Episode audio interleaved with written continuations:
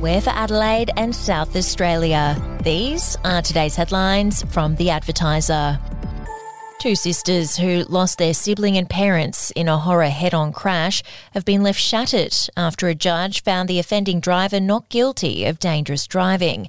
Ned and Nan Walker and their daughter Sue Skier died in a crash on the Princes Highway at Suttontown in November 2020.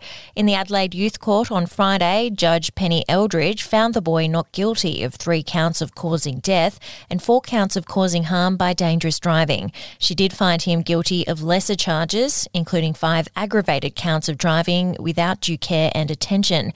Outside court, sisters Jackie Verbena and Kerry Lee Bromley said the verdict was a kick in the guts and called for the court system to be looked at.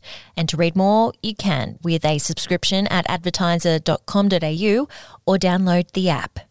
SA Health has run out of inpatient hospital beds for metropolitan patients. At 9am Friday, Adelaide's hospital system had 2,929 patients admitted and 138 stuck in emergency departments waiting for a bed to become available. Six patients had been waiting more than 24 hours. The situation is set to get much worse, with the peak of the latest COVID 19 wave still to hit, and forecasts that this will lead to 400 patients a day.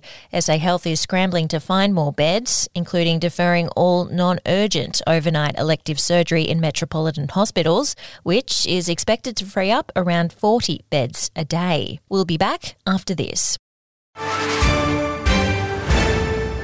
News doesn't have to be boring. The Brits have given Prince Harry a new nickname after yet another tell all interview. Oh God, is it the Ginger Whinger? Let the team at news.com.au get you up to speed each day with their podcast, From the Newsroom. a couple were busted joining the Mile High Club. Well, I guess they can't fly Virgin anymore. Politics, sport, red carpets, royals. Get all the goss in just a few minutes. Follow From the Newsroom wherever you get your podcast from. The proprietors of a local pub believe a vendettas behind a council's instructions to change how they use a vacant lot. Couple Luke and Adrian Mendo say their pub, the Junction Hotel at Peterborough, is being unfairly targeted after years of allowing RVs and caravans to park up temporarily at either of the empty lots they own next to the pub. But the Peterborough District Council says the couple and the previous proprietors have been told several times about the need to change the land use. Mr. Hart told the messenger he and Mr. Mendo had continued issues about the use of the land since buying into the pub about three years ago. And Jordan Dawson will be fine to take on his former club, with Matthew Nicks hoping the former Sydney Swans intel can help Adelaide to an upset win today. Dawson missed the Crows' main training session Wednesday after being struck by gastro, but Nix said his gun recruit would be all clear to face his former club for the first time at the SCG since he sought a move back to South Australia and the Crows. That's your headlines. For breaking news and updates throughout the day, take out a subscription at advertiser.com.au. We'll have another update for you tomorrow.